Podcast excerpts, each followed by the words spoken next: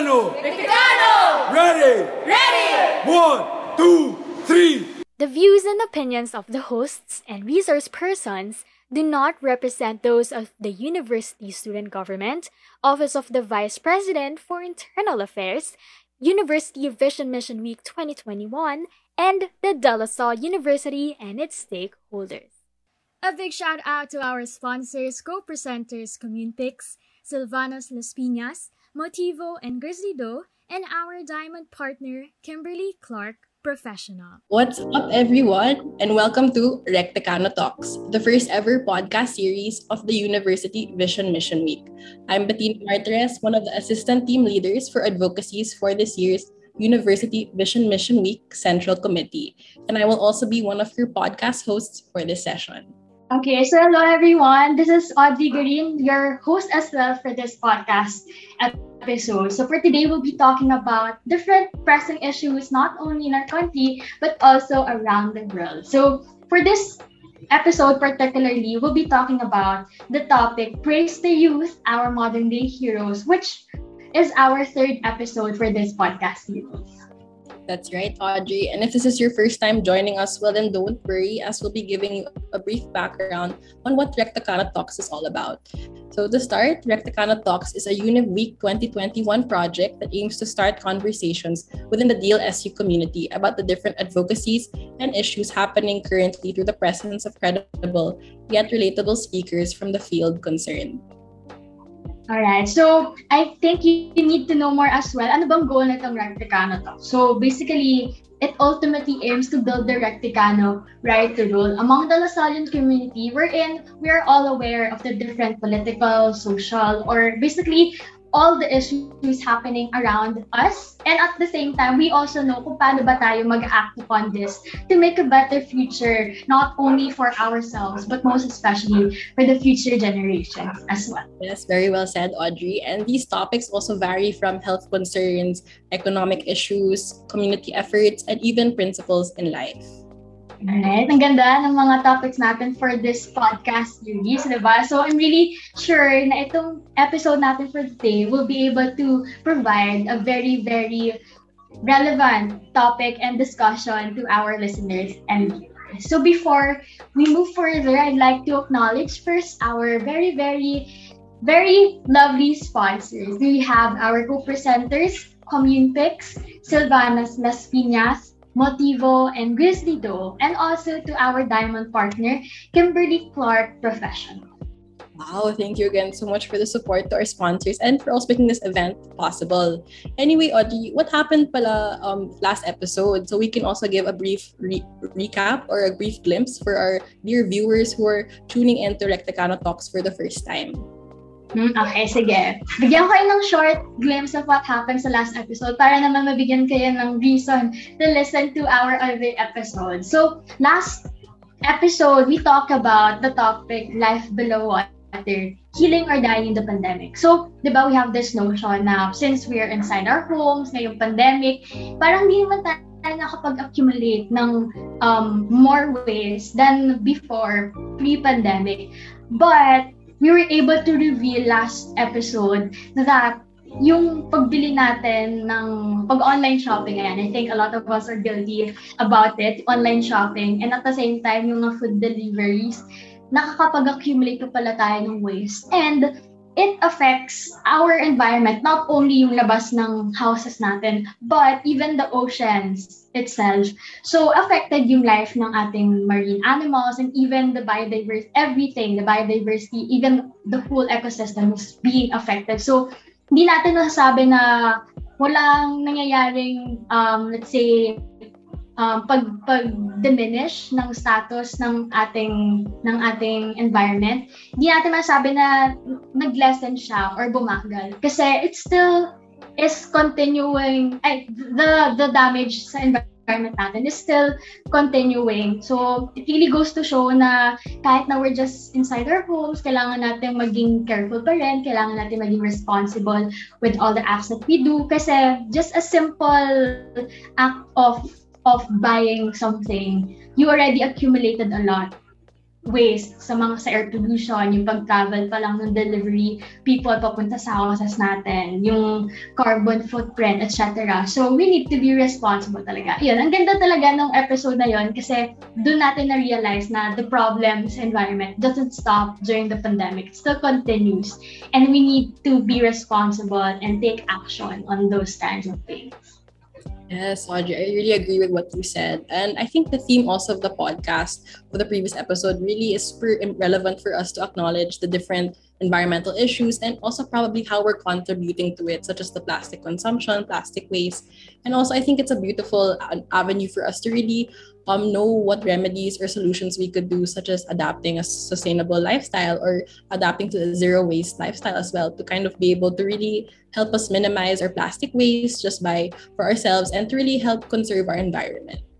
Yes, agree. So we have we need to take part into helping our environment. So from the life below water, I think it's time to go back again here on land. So for this week's Recticana Talk session, we will be exploring the topic of the rise of youth organizations that have launched amidst the ongoing COVID-19 pandemic, which I think every one of us here right now in this podcast and also our listeners and viewers could agree na marami talagang biglang nagsisulputan dyan na youth initiatives and organizations. So, um, in this session entitled Brace the Youth, Our Modern Day Heroes, pag-uusapan natin why does this phenomenon is happening. Yes, correct. And just for a more detailed description of the series, as it is the third installment or episode of the series, we will be delving into the gradual rise of youth organizations that have become an integral part in addressing the different marginalized communities, throughout the country in light of issues brought about the pandemic as well as other issues, hence connotating the title The Youth as Our Present Day Heroes. So, you can really see ang galing talaga ng youth and super inspiring sila. Siyempre, youth tayo. So, magaling tayo. And additionally, this session also seeks to recognize and identify certain reasons as to why there has been such an evident rise or movement in the establishment of these youth led organizations just this past year alone, like you could see talaga ang dami talagang youth organizations that have really been established. And moreover, through this podcast, we also hope to shed light on the various societal issues and advocacies being exhibited by these organizations, as well as the various initiatives and projects that they have launched to raise more awareness on it. So get ready, everyone, for Rectacana Talks, Episode 3 Praise the Youth, Our Modern Day Heroes. Okay, I am ready to know more about this. And I think to help us with this goal, we have our lovely guest speaker for today, which is Miss Gabrielle Bernardo, or we could call Gabby for short. So a brief introduction about our guest speaker. Gabby is a very, very passionate student leader who has spearheaded and joined numerous projects and initiatives that have been designed to assist and aid different sectors and promote awareness with regard the realities of this community. So it really goes to show that our guest speaker for today has a lot of brackets already na very, very important na magawa ng isang tao na part ng youth today. So moreover, Gabby also trained in public speaking, qualitative and qu- quantitative research, operations management, organizations, constructions, and even the aspect of content creation and proofreading. So this leader who believes in quality education for all has also experience in teaching elementary students for English and mathematics. So ang galing, our speaker really goes to show us a lot of ambag ever since in our community and I think she's a really a really good good role model that our youth should aspire to be. As you can see that Gabby's super well-rounded and a very holistic reader talaga. So in relation to the the theme of today's podcast. Gabby is also one of the incumbent head advisors for Kalinga, which is a youth led charity and nonprofit organization established in the middle of the ongoing pandemic that seeks to create and launch various initiatives that would cater to the needs of marginalized communities suffering from the pandemic, along with other issues and problems. So you can see talaga Kalinga is super galing and super, you know, I'm super excited to learn more about them later on. Moreover, it also aims to empower and encourage the Filipino youth to develop develop and hone their leadership potential in hopes of cultivating a more involved society. So, again, we'd like to welcome our guest speaker, Gabby. Hello, Gabby. Thank you so much for joining us today and for accepting our invitation. I know very busy ang iyong week as a Rakitera na girl and marami kang mga mga responsibilities in life and we're very grateful to have you for today. So before we go uh, deeper, I would like to ask everyone muna in this podcast na kumusta kayo? I think that's one of the good things that we want to hear in this pandemic to to ask people or to receive such statement, kamusta kayo? So maybe we could start with our guest speaker, Gabby. How are you? Kamusta naman the pandemic? Ano yung mga recent news and status about you? Hi, um, first, grabe, thank you for the introduction. I feel so overwhelmed. Thank you guys. I'm so kilig naman. But um, honestly, right now, um, I'm trying to still adjust. Like, you, you keep on thinking that you're okay already with adjusting. And then after another event, you're just going to be like another set of adjustment for you. So every day is like a constant cycle of adjusting. So you say you're okay, but then you're again trying to cope with things. So Agree. it's not really easy, but you go day by day. So I think that's the best thing I, I can say. So for everyone, kaya natin to. Laban lang and one day at a time. Yes, agree to that. And maganda rin na pinakita mo rin, Gabi, dun sa, sa comment mo na yun na we're not perfect, na hindi natin kayang mag-adjust in just a snap. We all go through a lot of things one step at a time. So it's okay if hindi ka pa masyadong makapag-adjust now kasi a lot of people also cannot adjust easily. So thank you for that, Gabi. Yes, I agree. So, but before we begin our podcast discussion, we'd like again to remind everyone, to all the viewers, that the views and opinions of us hosts and resource persons do not represent those of the university student government, Office of the Vice President for Internal Affairs, University Vision Mission Week 2021, and the De La Salle University and its stakeholders. All right. So again, this podcast is also brought to you by our co-presenters, Communepix, Silvanas Las Piñas, Motivo, and Grizzly Doe, and also by our diamond partner, Kimberly Clark Professional. Thank you again to our sponsors. To start off our podcast, so we'll be delving into the first portion of our discussion questions, which aims to tackle or introduce and provide an overview for our viewers, an introduction of your organization, Gabi Kalinga. So the first question, how did the organization form and come together or come about? So first, um, again, thank you so much for inviting me here. Like I'm really so honored to be able to talk about Kalinga and what we do. Um, Kalinga was actually formed, like as you said, mid-pandemic. It was it honestly started as like a fundraising project um with us high school friends, just wanting to like do something, like be of help service. Like with all of the chaos that was happening, we see that a lot of people weren't receiving ayuda. Like maraming nahihirapan. Parang ikaw, ang hirap-hirap na alam mong ikaw may kakayahan kang tumulong, bakit hindi mo gamitin? So, we just started up that and we just really wanted to like create that small change may not be so big but we wanted to be able to help. Um, and then after our first initiative we had like a very small competition tournament. And then we were, we were asking ourselves so are we going to stop doing this? Is this just a one-time thing or are we going to make it to a full blast organization and after pondering about that we said let's just make it into an organization let's go big go, or go home and so we did. We made it into a full blast organization and we started like trying to reach out to more beneficiaries, like trying to get to know them and understand their circumstances, um, their situations, and how we can help them and craft an event that can actually really be of service to them.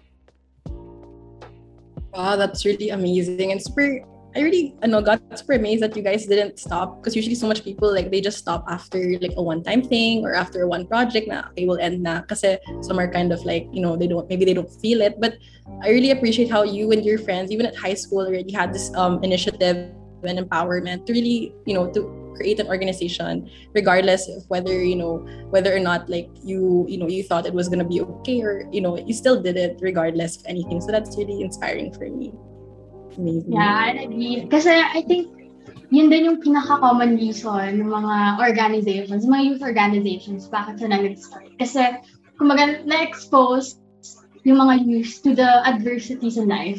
And unfortunately, our government is not that fully equipped into helping these people. And nakakatuwa that our youth, just like uh, Gabby and her friends, were able to to to ignite that interest into in helping other people, even though at a young age, di ba? Usually, din, dinediscourage pa yan ng mga tao na, hindi, bata, bata lang naman yan, wala pa kayong magagawa. But no, Gabby and her friends was able to defy all the all of those people who who has those kinds of comments. And ayan, isang example, Kalina, we're able to help a lot of people. So, Gabby, are there other particular reasons that led you and your co-founders to to uh, implement or to make this organization Kalinga into what it is now? I think it all stems back to like what we were taught in high school and going into college. Like, although a lot of us already went to different colleges, like what we were taught in college, I mean, in high school, pala, was more of um, being men and women for others. So, like, it's not about you like saving them, but rather you journeying with them towards their own like empowerment. It's not about you being the savior or whatnot, because we aren't the savior of the marginalized. Rather, given that you have this privilege, you have to be able to use that to allow these people to be empowered also. So when we have these events we try as much as possible to like communicate with our beneficiaries. We ask them what you need what can we offer to you and we talk to them. We offer to them what we think can be done and so we ask them their opinions. And then when they give us the go signal um we continue with the plans and then we always constantly update them on what's happening because we always think it's going to be a dialogical thing. So it really always goes goes back to that mandate of ours that we have to be men and women for others, but never their saviors. Just um company uh, their companions in their journey towards their own impact. I think it's a good it's a good principle to see yourself as man and woman for others kasi it goes to show na we're all equal though we have more privilege than them we still try our best to be on their shoes, to know what are their needs. I think yun yung pinaka-important when it comes to giving aid to to uh, to our beneficiaries, to know what do they need. Hindi yung bibigay ka lang for the sake of giving something, di ba? I think yun yung yun yung sakit ng iba ibang tao, especially some government officials na was able to encounter. So yun, I maganda, maganda yung maganda yung ginagawa nila Gabi to know first what are the needs of the people before they decide what to give them and at the same time kinikalala talaga nila yung binibigyan nila before they before they give them something para mas appropriate yung binibigay nila sa kanila. Yes, I agree with you both, your sentiments. And I think it's super inspiring that, you know, you also acknowledge that you're not perfect. Like you're not the savior, as you said, to these beneficiaries, but you're you know you're just trying to help with as much effort as you can and you're trying to really try you're trying to do it from your as much as how little even if it's so little change like because so much people think na parang with organizations now like when they just create mga ano webinars or mga awareness projects or donation drives like parang people kind of frown upon it like not taking it seriously nga kasi like with Audrey said la we're always we're, we're like we're super underestimated by like yung mga older generations. So I think it's super really inspiring to see that you know despite you know all those kinds of like ano parang stereotypes, you kind of um penetrate it in a way you kind of move past it and you kind of like yeah you ignore it in a way ganun, in a, in a good sense. Um and you also really try to re- be realistic about it. I think that's really yeah that's really amazing amazing so, so in conducting those projects or initiatives that you've had in Kalinga, what were amidst the ongoing pandemic and online setup? What do you think were the difficulties, challenges, or even worries you had in staying in the organization and to be able to conduct these projects? I think you've already said that, like in a lot of youth organizations came about during the pandemic. So you see everyone had to shift online, like from all our orgs, student orgs, our online learning and whatnot. And so there came a time that everything that you think was in, in, like innovating or was new has already been actually done. So thinking of these projects, it's really been difficult because you're thinking, oh, but this has already been done. So how do you stand out in the crowd? So I think that was like the biggest thing that we had to reconcile with na hindi mo talaga, hindi ka talaga makakaisip ng panibagong bagay kasi nga limitado ka sa kung anong meron ka ngayon. So you have to reconcile with that fact and then just try to give your unique selling point to these donors, to these like to these people na parang why should they trust you? Because we believe in Kalinga na parang when you are asked um, when you are giving these events, you're showcasing to the people why it's important for them to trust you. Because yes, we ask for donations. So you have to show your viewers, you have to show your donors why it's very important that they should continue to trust you and why should they trust you. Because at the very core of everything that we do we wouldn't be existing we wouldn't have given a lot of these things had it not been for our very generous donors. So that's the biggest problem i think also. Maybe if it comes also to member engagement it's been difficult since as i said a while ago every day is an adjustment so you don't know what to expect you don't know what to do and so you're just going to think how am I going to survive the day and how am I going to continue? So I think it's always a constant reassurance to all of our members that you don't have to rush. We take things one thing at a time, one day at a time. So it may have been difficult, but we get by as we can and laban lang ng laban. I think that's the thing that that's really been pushing us the entire time. I think the online setup talaga really limited us all. I'd like to know, Gabby, na on your opinion about the occurrence nga ng pandemic a year ago. Meron nga, di ba, there's uh, a big evidence of the gradual increase ng establishment of youth organizations and youth-led initiatives during that time. So again, in your opinion, ano sa tingin mo kaya yung um, reason bakit nag increase itong youth organizations and youth initiatives na to, even though there are a lot of of limitations? I think first, like we have to recognize that even before the surge, um, the civil society in the Philippines has really been very rich already. Like we have one of the richest civil societies in the entire world. But this also is a very, um, for the lack of a better term, controversial if you think about it. Um, I think with the like in connection to the youth, um, I think it's so important that we recognize what it also means. It just shows that yun nga sinasabi nyo na sinisira natin yung stereotype na sasabihin ng matatanda na bata ka lang, hindi mo naiintindihan ang nangyayari sa mundo na wala kang wala ka dapat pakialam na binigay naman sa iyo lahat, bakit mo pa kailangan makialam? I think by, you know, the creation of all of these youth organizations, we're showing that may pakitayo na yung sinasabi natin may halaga, may may may kapararakan. Wow, di Filipino.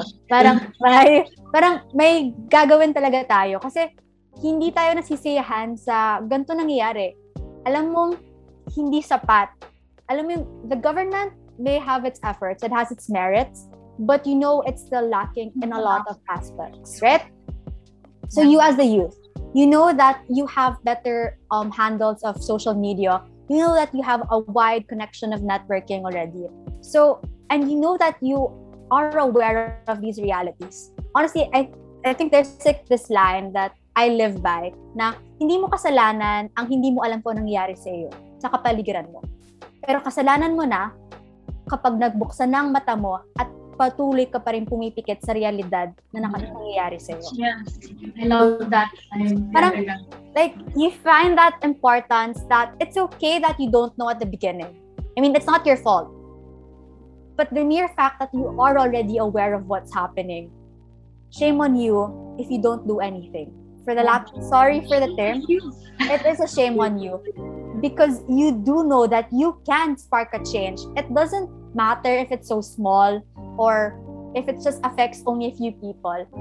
The point is, you're doing your part to empower all of these people to all of these people to realize that they have the capacity to go more.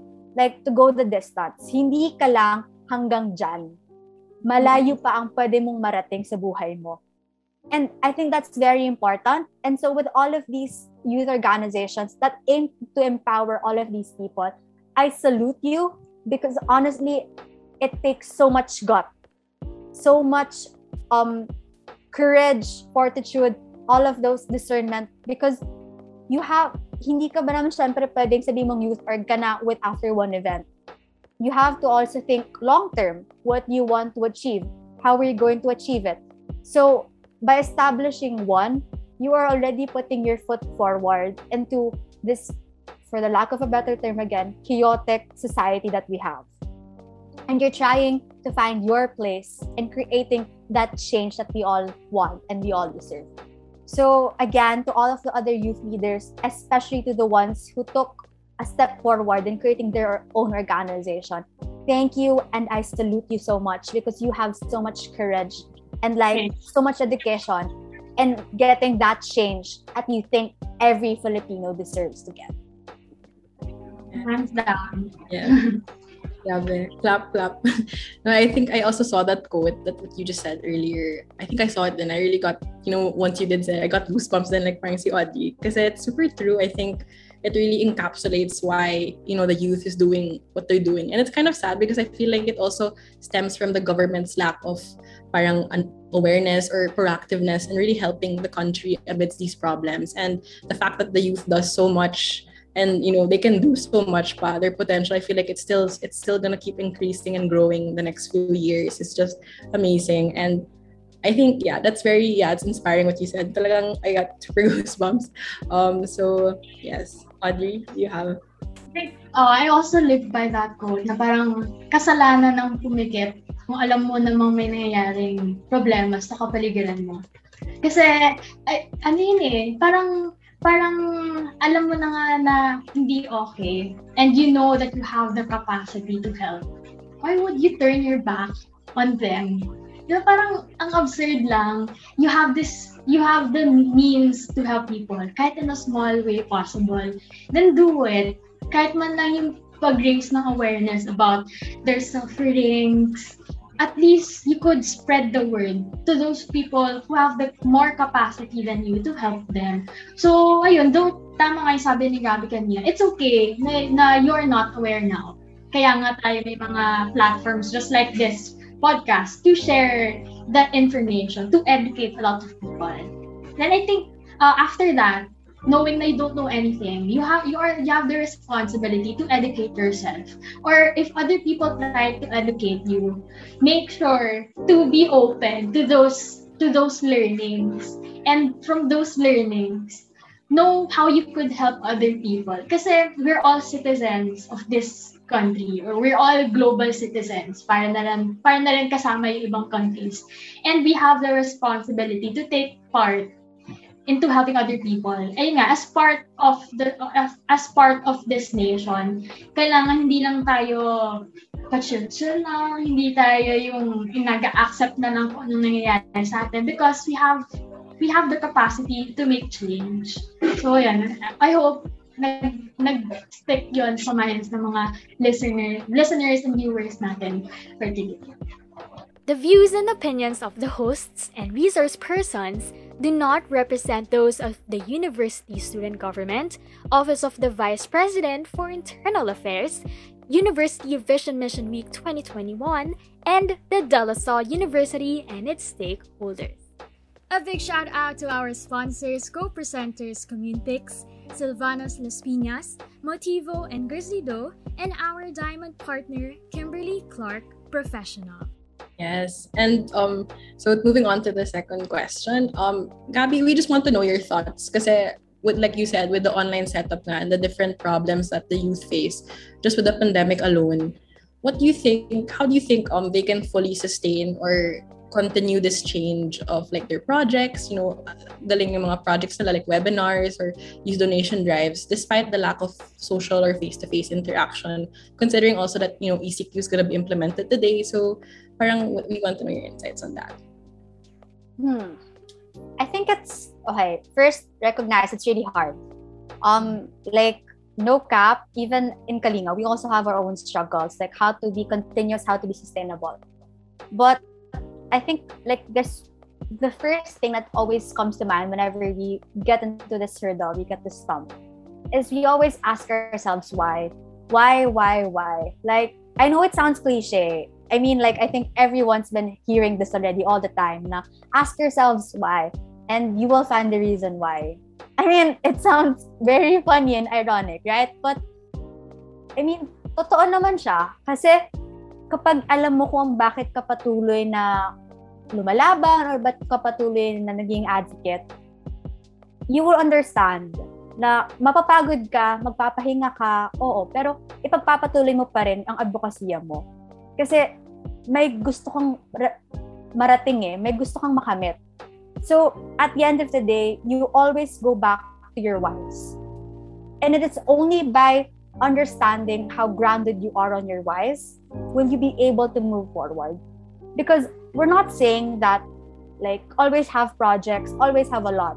Goodness, no, you're human. You have to rest. And this online setting is tiring, I swear. Even schooling is so difficult. Like, hello, lahat tayo halos gusto na natin, tama na, tama na, ayaw na natin, di ba? What more sa org work? Wala ka namang grades, wala ka namang technically nakukuha dito. So it's just really your passion.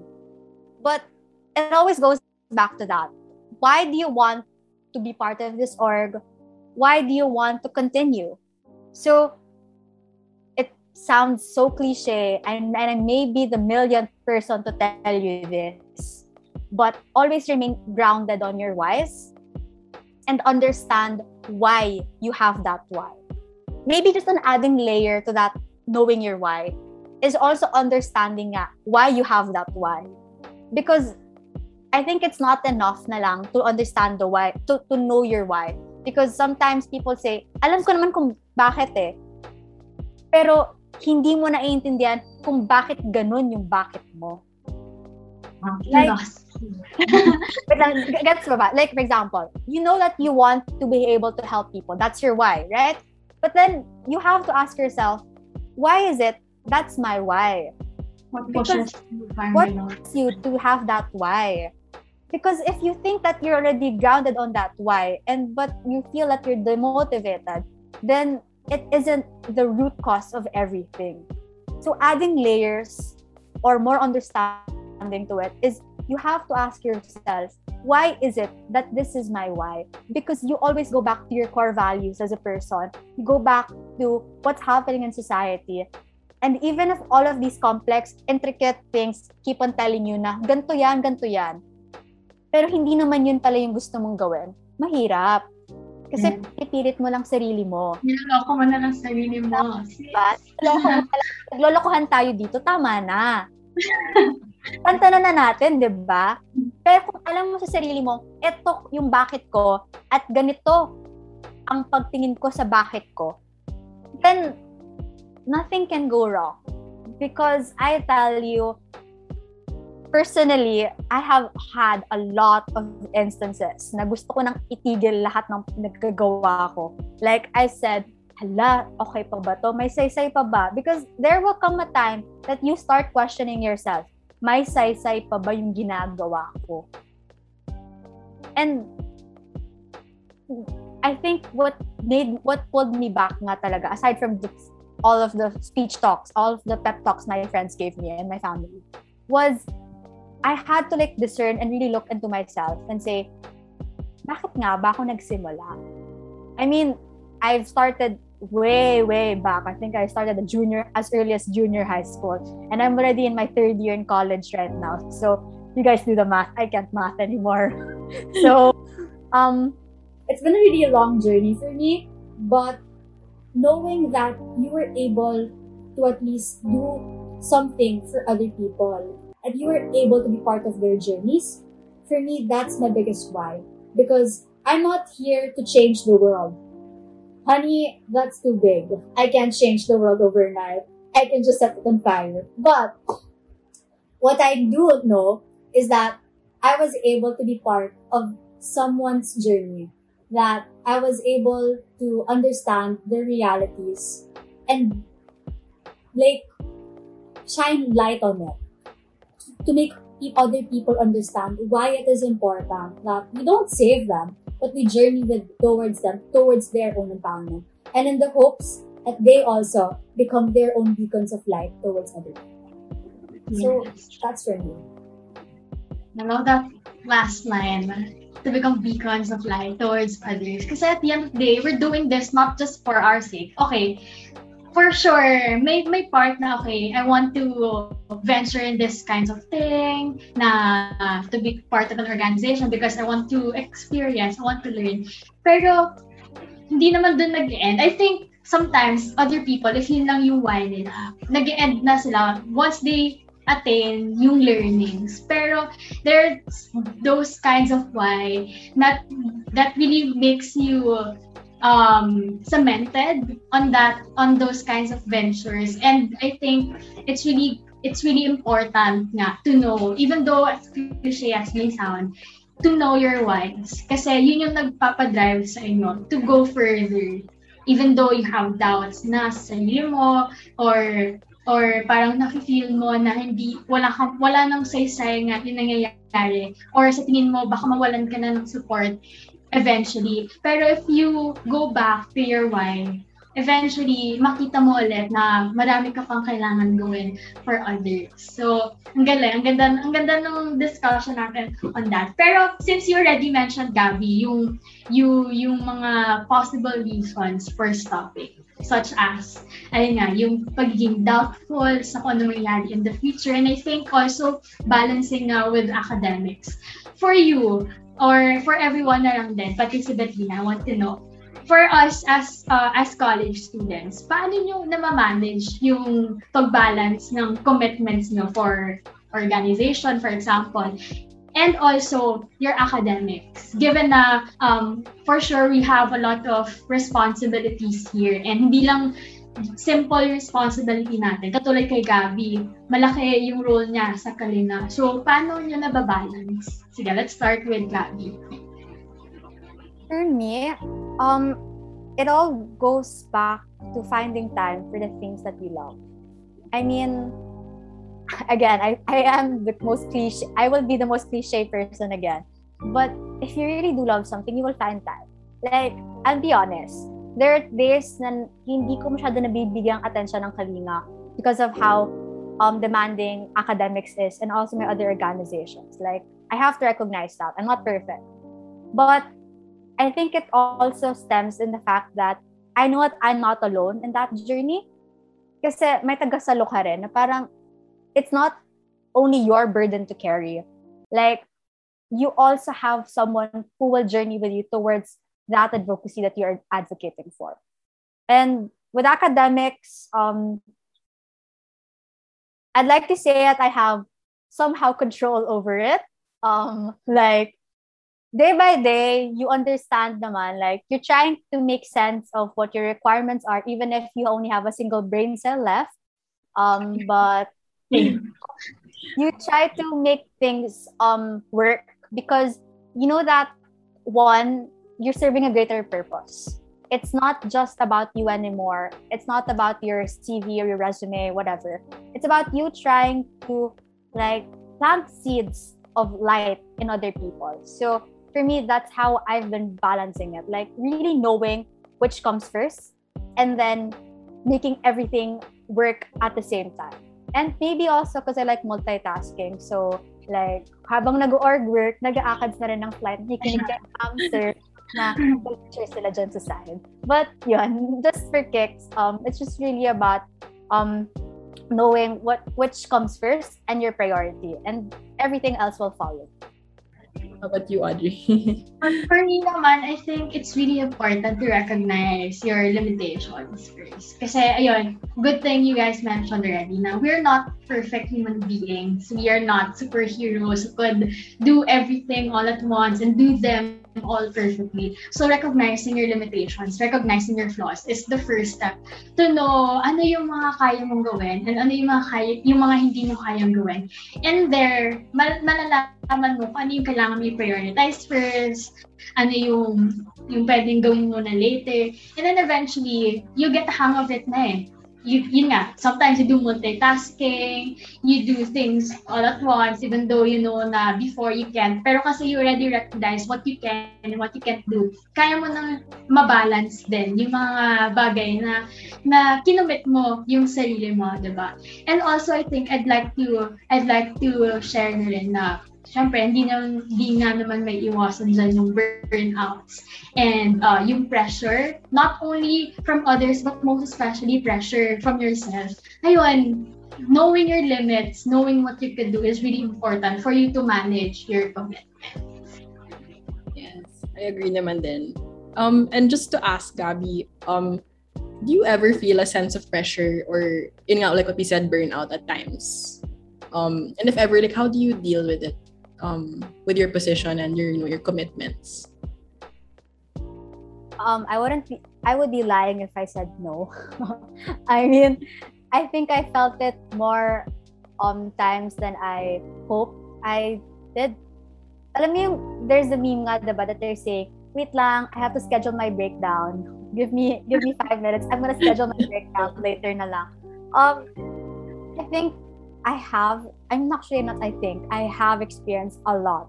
Like, you don't know what it's like until it's there. Like, um, frankly speaking, I've seen the face of COVID already because my family got COVID like last year. And so I also had to be in the middle of academics, leading an organization, and being part of other orgs. So it was very difficult. And like at some point, you were just like, ah, ayoko na, tama na. Like, gusto mo nang, like, literally i-drop. Like, drop everything like a hot potato. And then so all my friends were like saying, it's okay. Like, we super understand you. Like, just, sila, sila lang actually nagsasabi sa akin na tama na, mag-break ka muna, magpahinga ka. Because I think one of my for my worst habits is I'm a very workaholic person. Like I don't like not working. So to the point na naging coping mechanism ko ang paghahanap ng trabaho. Like I like hard work. I know it's not very, like, I know it's not very good. Like it especially in this kind of pandemic and I'm slowly trying to unlearn it. Like I'm slowly trying to really allow myself revel in my feelings let the dam open and just like let you uh, feel all of these things but it's so hard when it's been your way of like adjusting to things from the very beginning um the pressure always there like when all of these people are looking at you expecting you to do something like you think that shocks anong gagawin ko next you've already achieved this feat so what's next for you? And then also when you're leading the organization, you don't just think of helping these ben- like being part of these beneficiaries' lives. You also have to take into account the lives of your members. And so like when Ulysses happened, we also tried to like find ways to be able to help our members like give whatever we could. So the pressure will always be there. And when it does get too much, I turn to my friends, to my family, to like to loved ones and say, can you please allow me just a few like a few moments just with myself for me to calm down. Give me that scheduled breakdown that I have already because I need to cash that in. And I think that's very valid naman, especially with everyone, right? That you have to understand if you want to be able to help others or like be part of their journey, you have to be able to take care of yourselves easier said than done. Honestly, I think like Audrey and Bettina can relate with me. It's so hard. Like, ang hirap sabihin na magpapahinga muna ako ngayon. Bukas na lang yan. Kasi let's be honest. oh, na parang feeling mo, may, ma- may mas nahihirapan kung hindi mo ginawa yun. Yeah. But it's self-love 101. You have to know what your limitations are talaga kailangan mag-set ka ng non ng non-negotiables. You have to understand, nope, ayoko, magpapahinga ako, this is for myself. But also, know when you can bounce back. Kasi mahirap din yon. Like, a lot of us have experienced that stump na saan, paano, kailan ka babalik. Yun na naman, di ba? It's all, it goes back na, okay, nagpahinga ako paano ko babalik? That's the biggest question again. And I think it goes again asking help. Ask for the people around you. Start small and then somehow eventually we pray, we hope that you'll be able to get back that mojo, get back that drive that of yours because as I've said, it will always go back to your why. So rest, ask for help, but always know when to rest. Rest is important. Take note. Make Guys, take note. Alam ko maraming nakikinig ngayon ng mga BS org, mga rakatera dyan. Take your most needed rest. Yes. So, um, with that being said, um, Gabby, in your perspective, what do you think prompts or motivates the youth who are even younger to, than us to really, you know, continue and even establish these youth organizations that are really amazing? But what do you think now motivates or yeah makes them passionate in leading these organizations? I think it stems with the fact that they really want to make change. Because uh, I think what's very, I think what's good about our education system somehow from what we have before, like from our parents' generation, and like starting from the millennial to the Gen Z education, is that you aren't limited anymore to like just books and whatnot. They're trying to incorporate the social realities already. Na hindi lang siya book, textbook na parang babasahin mo, oh, ganito pala, ganito ang poverty. Ayan, intindihin mo yan. Ito na yon. No with our education right now or like how we're seeing things, you know that may mukha na. I mean, yes, diba? Like, poverty for you before, maybe when you were elementary, is such an abstract thing. But, iba siya kapag may mukha na eh. Mas naiintindihan mo yung importansya ng ginagawa mo kasi may mukha ka ng pinaglalaban. Meron ka ng gustong tulungan, meron ka ng gustong subaybayan, meron ka ng gustong makitang um, mapabuti ang buhay.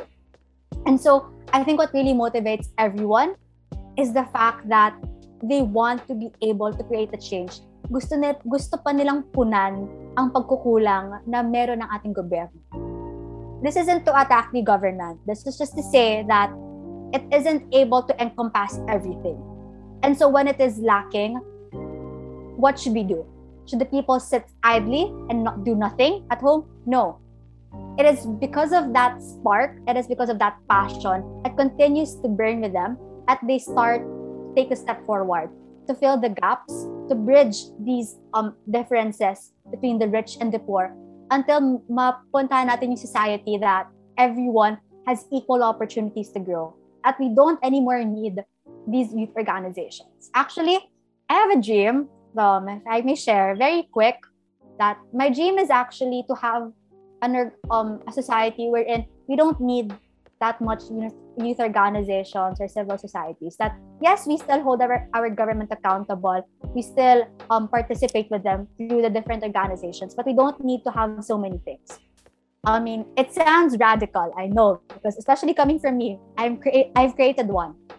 But it's because that knowing that we don't anymore need these youth organizations do we understand that the government is already doing well enough to support all of these individuals.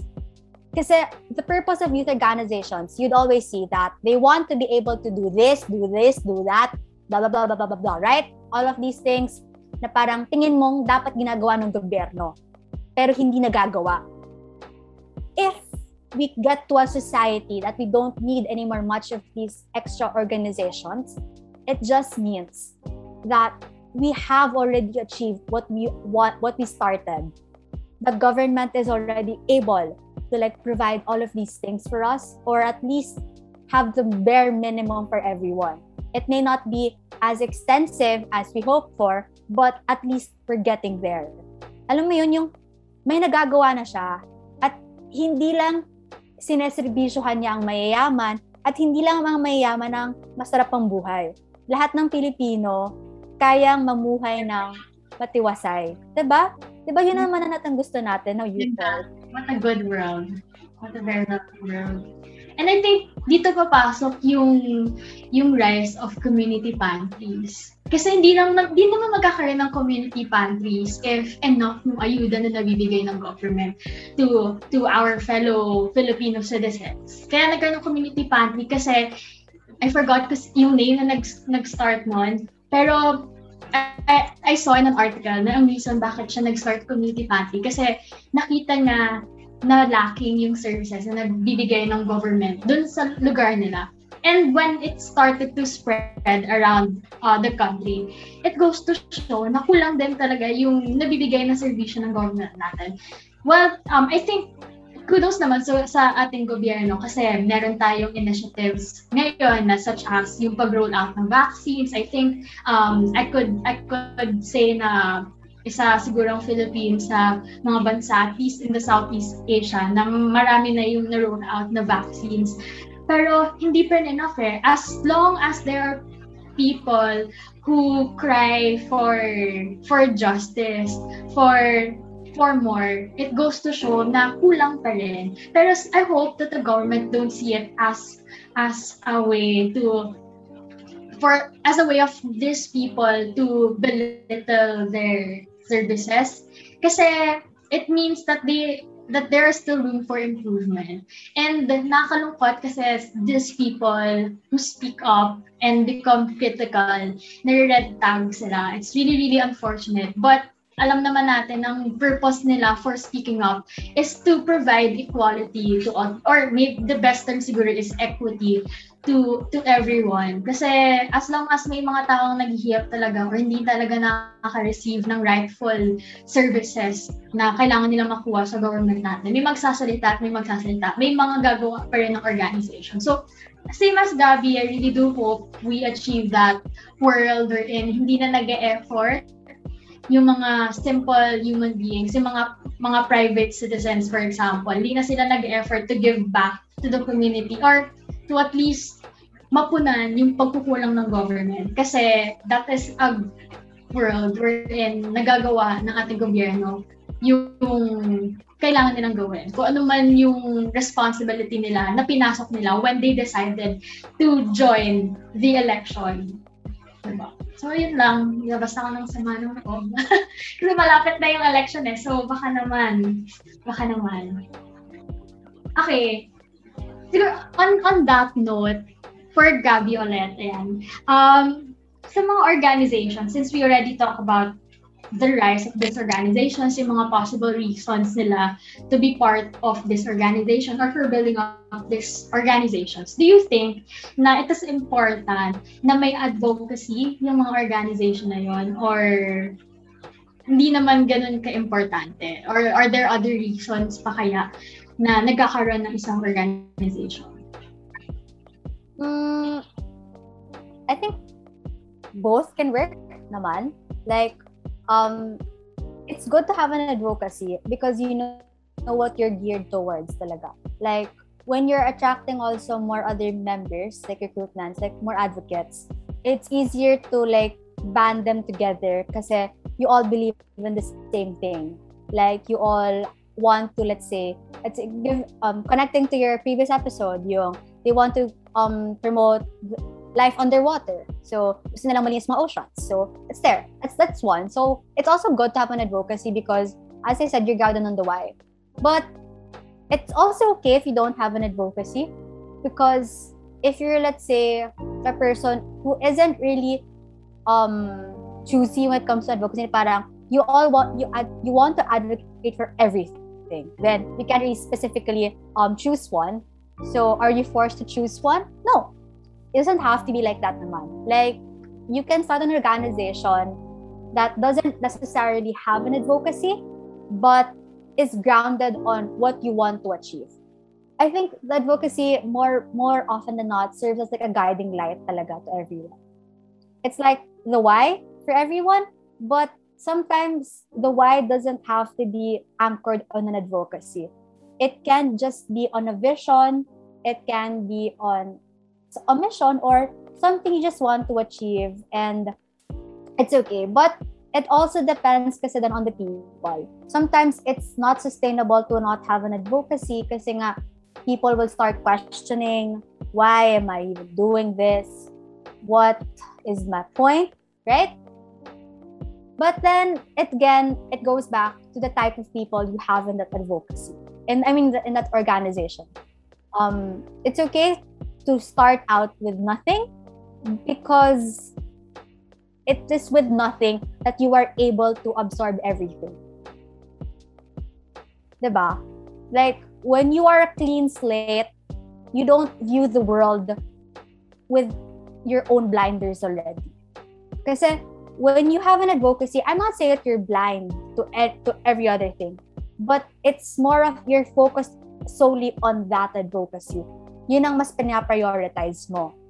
And nothing wrong with doing so because I actually salute you because you already know what you want to do. You know what what kind of um, wicked problem you want to solve. But when you don't have an advocacy, you shouldn't be disheartened and think that you shouldn't do anything. Because ang dami-daming pwedeng gawin sa mundo. Ang dami-daming pwedeng gawin sa Pilipinas. Yung like what you said, Audrey. Um, this isn't to say that the government is um, incompetent, but saying that these youth organizations, they're supplementing what the government does, right? Parang you're trying to make it better pa nga eh. Kasi kulang na nga yung supplies, bakit mo pa ako pahihintulutan na, ay bakit mo pa ako pipigilan na tulungan pa sila? ba? Diba? So, what's wrong with doing that? And yun nga, when you are when you have nothing, you can understand that there's so much in everything. So I feel that it really doesn't matter where you start. What matters is you know that you have that passion to help, you know you have that seed to create a change, to spark that initiative. And for me, that's all that matters. Because finding what you can do will be easier as long as you have the heart for the people. Yes, thank you so much, Gabby, for that. Um, so that basically ends our second portion of this discussion. So as we're nearing the end of this podcast, we'll be delving into the last portion of our questions, which basically talk about or would want your insight, Gabby, on your thoughts or your advice towards the youth who also aspire to be like you or who want to also set up their own organization. Okay, so for second to the last question for this podcast episode, Gabby, do you think that this kind of phenomenon, yung rise of youth organizations and initiative, is somewhat a stepping stone in empowering and unfolding the potential of us youth in cultivating change and ultimately helping to address the various social issues and problems in our society? Or do you think it is not enough? I think it's a good stepping stone. Like when for example, given the pandemic, um, you're let's say you're a, high, a senior high school student, you want to try to start to change. You also want to be able to do something, and then you start questioning, but how? How do I do it? Right? So obviously, the best answer for you is would be to join organizations, right? Because that's the one that's the most accessible to that's the easiest to do like you don't really have to I don't know, go out really out of your way to make a change because by joining an organization, you're already taking the first step. But it isn't enough in a sense because um, these youth organizations are more like a band-aid solution to a, a very rooted problem already. Um, we're trying to solve um, these problems that we have right now, and there's nothing wrong because it's better to solve it with what we can rather than just letting it go by, right? But you have to recognize that we can only do so much as youth orgs. We aren't really um, solving the problem yet because, to an extent, we don't have the capacity to do so. It still lies, honestly, in the capabilities of our government officials. Like, no matter how many times we rally, no matter how many times we spread awareness, no matter how many times we keep on saying we want to hold them accountable. If these people don't really take the first initiative to make that change, then sayang. Kasi totoo, sobrang daming kabataan ang gusto ng pagbabago. I mean, with how everyone is going out of their way to say, no, this has to stop. I think everyone can see that social media is filled with all of these news, di ba? Like we're all saying, tama na. Hindi na tama to. Kailangan natin ng pagbabago. But then, it goes back to that. Tayo, alam natin kung anong nararapat. Pero sila ba alam nila? Na, yes, we hold them accountable. And it is very, very um, good for us that we do hold them accountable, that we recognize our rights as citizens to hold them accountable, that we're also able to create these youth organizations. Pero you will still go back to that question. Ako, kaya kong magbago, ay, kaya kong gumawa ng pagbabago. Bakit sila hindi? Diba? At yun yung nakakainis. Kasi ikaw, binuksan na nga mata mo. At malamang sa malamang, bukas din naman ang mga mata nila sa realidad. Hindi naman sila bulag, di ba? Hello, ang tataas ng numbers na nangyayari. Numbers talk. All of these things are realities that we face. And even if you don't know these numbers, lumabas ka lang ng bahay mo. Meron dyan. Makikita mo na agad kung ano nangyayari. Diba? So, yes, it's a good stepping stone. Yes, it allows us to realize our worth, our capacity, our capabilities. It does. And I honestly encourage more youth to activate that potential within them. Kasi sayang. If, you know, by some miracle, if every youth member is actually um, activated all of their potential, and maybe our government officials realize how much detriment that they have done already, then we've already achieved. But so much more still needs to be done. Because we have to like go beyond just helping beneficiaries. Kasi nga ang dami pa rin problema. Like let's say don- um, donation drives. We have a thing called donor burnout also. Naubusan sila ng pera no? Hindi sila pwedeng lagi na't lagi nagbibigay. Pero yun na nga. So you have to find a, a sustainable thing again on how to continue your projects, diba? So, in a sense, you are helping, but you have to recognize that what we're doing is just a band-aid solution to a problem that needs to be tackled at its very root. And I know that we can do so much more, like we can be more become more than just advocates. We we can become the changes that we want to be. I don't know, maybe some of you who are listening become the next president, please do become the next president. Um, sayang naman ang inaral nyo. Sayang din naman ang mga realidad na nakikita nyo. Pero yun nga, I think it's just important that this serves as your, let's say, like yun nga, maybe stepping stone, like the first thing that you do. And when you take on bigger roles in society, you remember where you came from inala, inaalala mo kung ano yung realidad na hinarap mo at babalikan mo yon para ang ma-solve mo namang problema, hindi na lang yung surface value, yung surface level. You'll go to the very root of it. And I think that's the most important thing that the youth has to realize that we won't be able to change the society because I think all of my professors and Paul's I have said this. The, the problem in the Philippines is already part of our culture And if you actually want to be able to nip it out, you have to go and cut the roots. And how do you do that? By first actualizing that there that the problem is at the roots. Because we don't recognize that we think that by only by doing these things, the small acts, um, not exactly small acts, sorry, um, that these acts that okay na siya. No, it's not.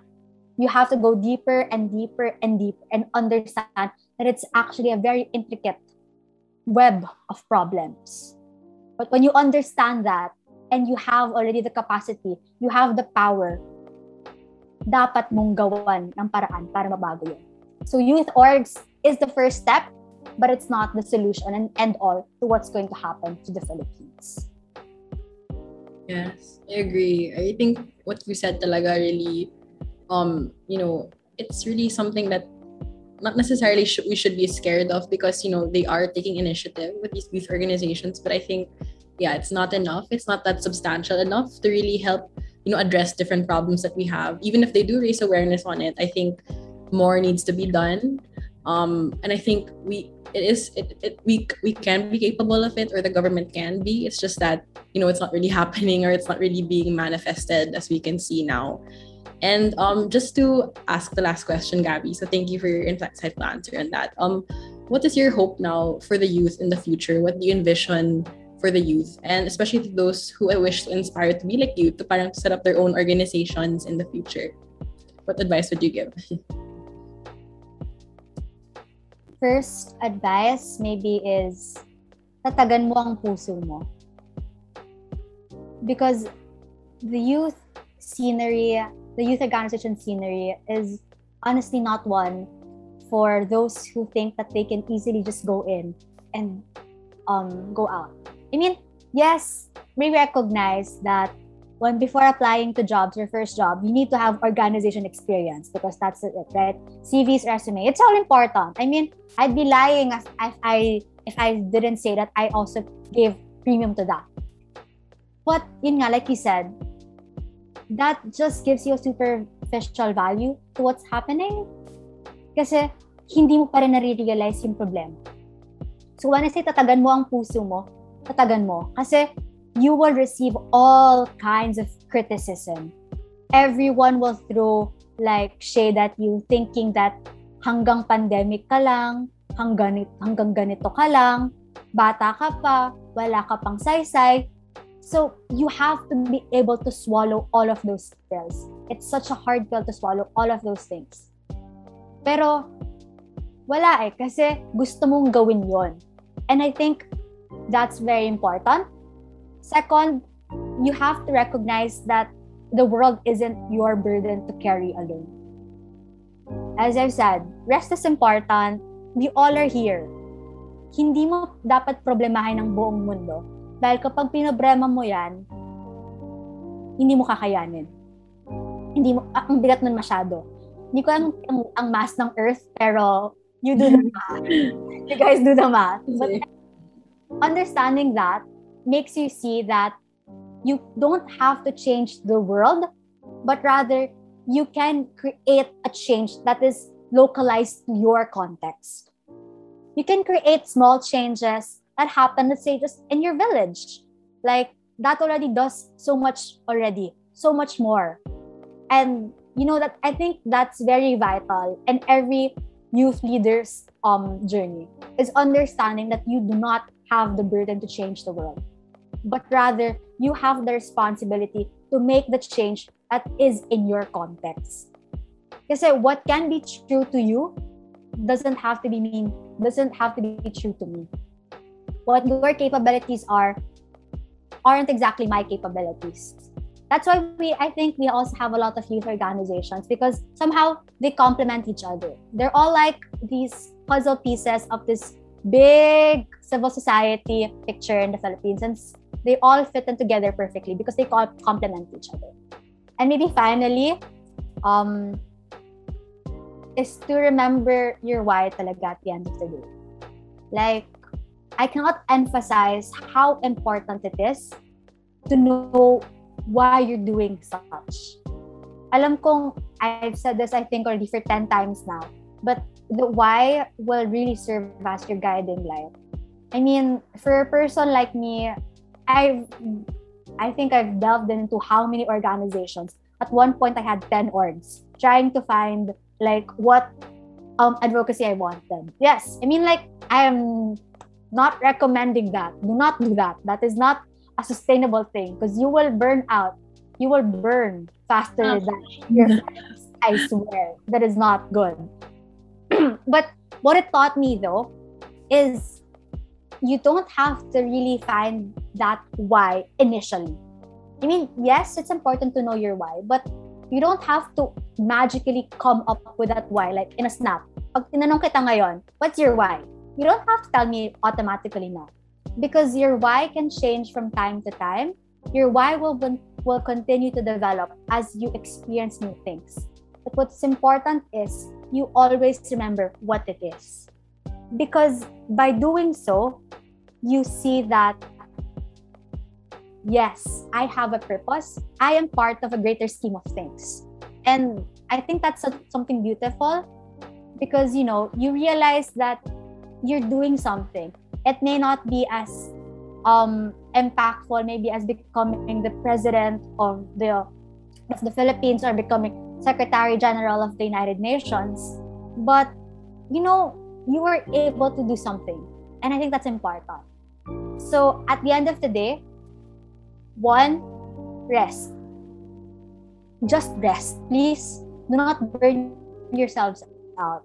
Kasi paano ka pagpapatuloy ng pagbabago kung pagod na pagod ka na? Kung lahat tayo pagod, o sino magpapatuloy? Wala na, di ba? So take time for yourself. Two is to know that you cannot change the world. It's fine. It's fine. Because you have to remember that wala eh. There are just some things that you cannot change. Um, in the spirit of maybe like, you know, religion, um, there's this one prayer that I always like saying. And even if you're not religious naman, I think you can just like say this um thing to a higher being that you believe in. Because I think we all believe in something greater than all of us. It's God. Grant me the serenity to have the courage uh, to accept the things that I cannot change, the courage to change the things that I can, and the wisdom to know the difference. Because, like I said, you don't have to carry everything, but that's okay because somehow you will be able to change something. And lastly, you know, always be grounded on the why, and it will decide everything. Um, just maybe to end, um, there's this one quote um, from a father in my in my university, and I don't know, all of all of my schoolmates love saying this, and I think that's there's so much merit to kasi. Um, Father Arupe said that fall in um find fall in love and it stay in love and it will decide in everything and, and everything will follow. Sorry i think i butchered the, the quote but that's the gist. Um i think that important is when you fall in love with something it doesn't have to be a person just not. It has like it can be an idea of something and you keep on staying in love and somehow everything will follow naman talaga. Kasi you know that like patutunguhan yung ginagawa. With that, thank you. Wow, Thomas Universe na answer. Thank you so much for that, Gabby, for that last note. I think since you already mentioned love, I think it all boils down to to the love of what you're doing and also to the love of of change and to the love of our countrymen. Kasi if walang love, I think wala wala tong mga organizations, wala tong mga initiatives na to. And also what I like to as the last remark na rin on my end, what I like to highlight then sa naging discussion natin today is that okay as youth especially our generation today, we are the most privileged generation, I think. Kasi we, have, we all have the means, we all have the capabilities, ayan yung social media, we could easily connect to a lot of people, even mga tao from other countries.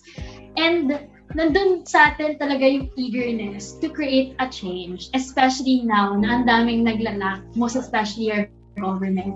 Andun sa atin yung yung drive to to do something for others even even in the smallest way possible.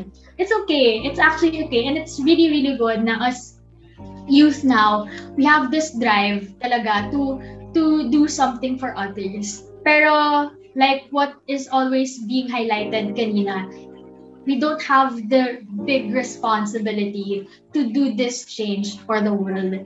Kasi at the end of the day, we're still um marami pa tayong pagdadaanan. I mean, um I mean, okay, sige.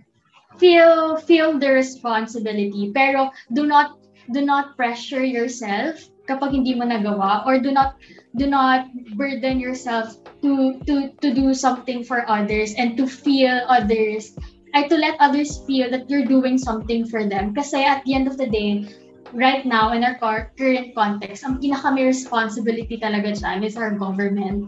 I mean at least in our in our country we are a democratic republican government. Wherein we elect government officials to do this stuff. We elected them because we tr- we trust them na kaya nilang i-uplift yung buhay ng isa ng bawat isa. Kaya nilang kaya nilang i-solve yung problem of poverty, yung problem sa lack of education or even the access to education na kaya nilang bigyan ng solusyon yung problema sa kawalan ng bahay and a lot more. Kasi ayun, it really goes to show na sila yung pinaka pinaka pinaka may may kailangan or pinaka important to do all of these things. Kaya I think this is a good time as well to inform everyone watching now to make sure na registered voter kayo sa upcoming May 2022 elections. Kasi as youth, meron na tayong capability to to spark that change through voting and electing the government officials that would really do this change for us. Kasi sila yung mas may power, sila yung mas may capability to use the funds of the government to implement projects. So, ayun, be registered and make sure to vote on May 2022 para naman ma-solve na natin itong mga mga lacking ng current administration. Though, again, hindi naman sa sa minamaliit natin yung ginagawa nila now kasi meron naman talaga improvement. Fortunately. Well, if we also compare to other countries. Pero I believe there's still there is still a lot of things to to develop and to improve as well and electing the right leaders on May 2022 would assure at least our country the equity that we deserve, that we're in all people are at least at equal footing and they also receive the services that we are deserved. And yung mga pinangako sa atin during elections, kasi baka mamaya campaign-campaign lang siya, pero pagdating sa time na nakaupo na sila, wala nga nga. So, yun, make sure to vote wisely as well. Be registered and vote wisely next year. Yes. Thank you so much, Audrey. Very well said. As well as to Gabby, thank you again for your insightful answer. And just to add lang briefly, um, I think we also, I love how we also touched upon the fact that, you know, we shouldn't force ourselves to parang, you know, be into these organizations. Because since there are a lot now, parang there's this been abundant wave of organizations. Parang people, I think, I know some my friends or maybe my siblings who parang feel this parang pressure, this peer pressure to, oh, parang to volunteer because everyone's doing it. And parang it's like, you kind of feel the sense of the fear of missing out if you don't participate. So I hope to all of our viewers listening, you know, don't parang rush yourself if you're not ready. Just you know you have to see it first if you're passionate about this and if you're really willing to you know allocate your time or give your time and efforts to this because it is draining but it really is super fulfilling at the same time. I think we can all agree na super passionate tayo and we really feel the sense of fulfillment when you do it even if it is kind of stressful and tiring. So thank you again. So everyone that ends our podcast discussion. Thank you again for the insightful and fruitful discussion gabby. Um, so unfortunately, that ends our podcast episode for today. And um, yes, thank you again, Gabby, for taking the time to be with us and to really impart your wise, you know, knowledge and advice talaga for the youth. Thank you so much again, Gabby. And to our dear viewers, like I said earlier, I think hopefully this podcast episode kind of sparked that interest for you to be part of an organization. Maybe we could ask Gabby if may mga initiatives ba ang Kalinga to open for applications, for member applications, or at least um, may mga initiatives or projects ba kayo na pwedeng salihan ng ating mga listeners and viewers today? Actually, as of now, we um, we haven't opened applications because we're undergoing our elections in Kalinga. So maybe in the next month or two months or so, we'll be opening um, applications for new members. Like, you know, if again, if you're not yet sure with your advocacy, it's also fine. Like you can join Kalinga because we accept everyone who's just willing to learn. Um, we want to be able to build an empowered youth and be able to journey and dialogically speak with our beneficiaries. So if you want to learn, get to know more about that, stay tuned and don't worry, we'll be releasing applications for our member recruitment. So if you guys want to like have updates or partner with us, follow us on our Facebook, Twitter, and Instagram, which are going to be linked, I think, here. And we'll be releasing them naman. So don't worry, we'll be releasing um, constant updates. So if you want to join us, be part of the Kalinga Gang, sorry, ang corny ng mga gumawa ng term na yon. But yeah, sure. Um, don't worry, we'll be releasing a member recruitment real soon.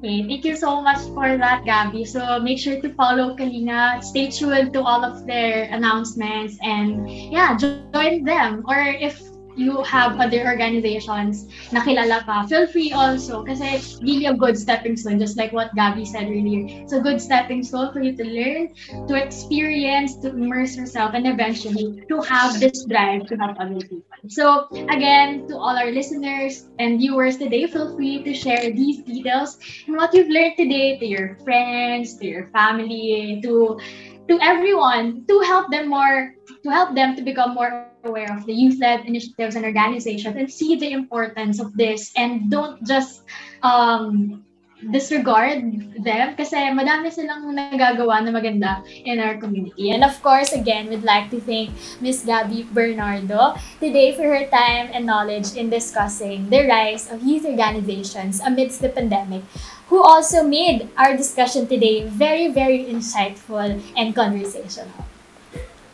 Yes, thank you again, Gabby. So before we end, we'd like to thank again our co-presenters, Commune Picks, Silvanas Las Piñas, Motivo and Grizzly Doe, and our diamond partner, Kimberly Clark Professional.